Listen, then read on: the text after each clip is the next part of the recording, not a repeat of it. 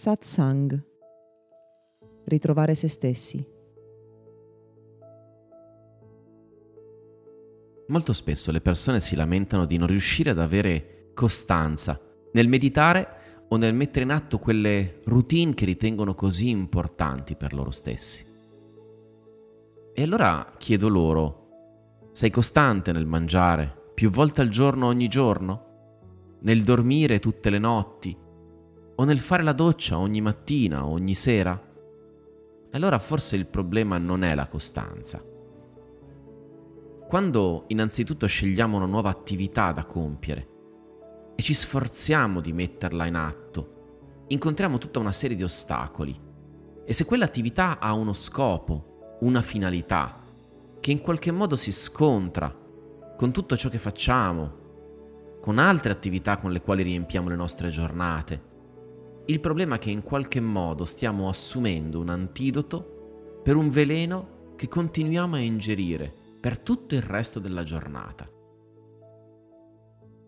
E allora è importante cominciare facendo spazio, creando un vuoto, interrompendo uno schema e sostituendolo con un altro. Pensa a qual è lo scopo per il quale vuoi cominciare a praticare meditazione, ad esempio, o a fare docce fredde la mattina, o qualunque altra diavoleria di crescita personale ti venga in mente. E chiediti che cosa nella tua vita in qualche modo cozza con quello scopo. Quale altra attività che per inerzia ripeti frequentemente in realtà ti sta ostacolando. Insomma, per che cosa è l'antidoto quella nuova attività che vuoi cominciare a mettere in atto e comincia a creare spazio. Senza dubbio ci sono attività che ripetiamo per inerzia. Sarebbe più difficile interromperle che non continuare a ripeterle giorno dopo giorno. Quando invece, per esempio, guardiamo all'interno, cominciamo a meditare, a restare con noi stessi, incontriamo degli ostacoli, addirittura dei mostri. Diventa difficile cercare in tutti i modi di ritornare ad essere un po' più noi stessi. Anche se meditare sarebbe una cosa estremamente semplice e naturale, tutto il resto della nostra vita è così differente, così lontano dalla nostra natura, da rendere difficile tutto ciò di cui avremmo veramente bisogno.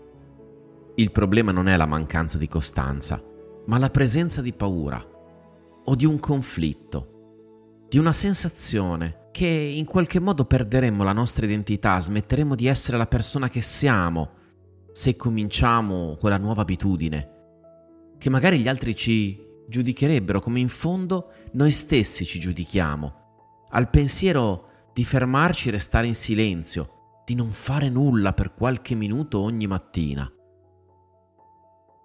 Poi, senza alcun dubbio, dobbiamo instaurare una nuova abitudine e quindi impegnarci definire un tempo da dedicare ogni giorno a qualcosa di nuovo e accettare che il nostro sistema mente-corpo dovrà abituarsi a quell'attività.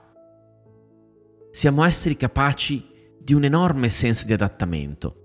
Anche le situazioni più pazzesche e paradossali, anche le attività più difficili possono diventare un gioco da ragazzi se ci impegniamo e le ripetiamo alcune volte consecutivamente. E allora, così come metti la sveglia ogni mattina, così come vai al lavoro probabilmente ogni giorno, segna nella tua agenda un appuntamento con te stesso. Scrivi nella sua descrizione non tanto quello che devi fare, ma qual è lo scopo per cui lo fai, cosa vuoi ottenere realmente. Prendi quell'appuntamento con te stesso ogni giorno, perché ogni attività importante ha bisogno di uno spazio e di un tempo in ogni tua giornata. Se ci pensi, è esattamente ciò che già fai. Non si tratta di un problema di costanza, ma di avere un po' di coraggio per affrontare la paura, per guardare al di là e per avere in mente, in maniera ben chiara, che cosa realmente vuoi ottenere. Quale nuova buona abitudine vorresti far tua?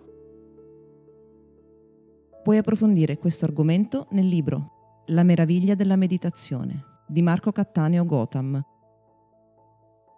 Questo podcast è offerto da Accademia di Meditazione e Sviluppo Personale Gotham www.accademiadimeditazione.it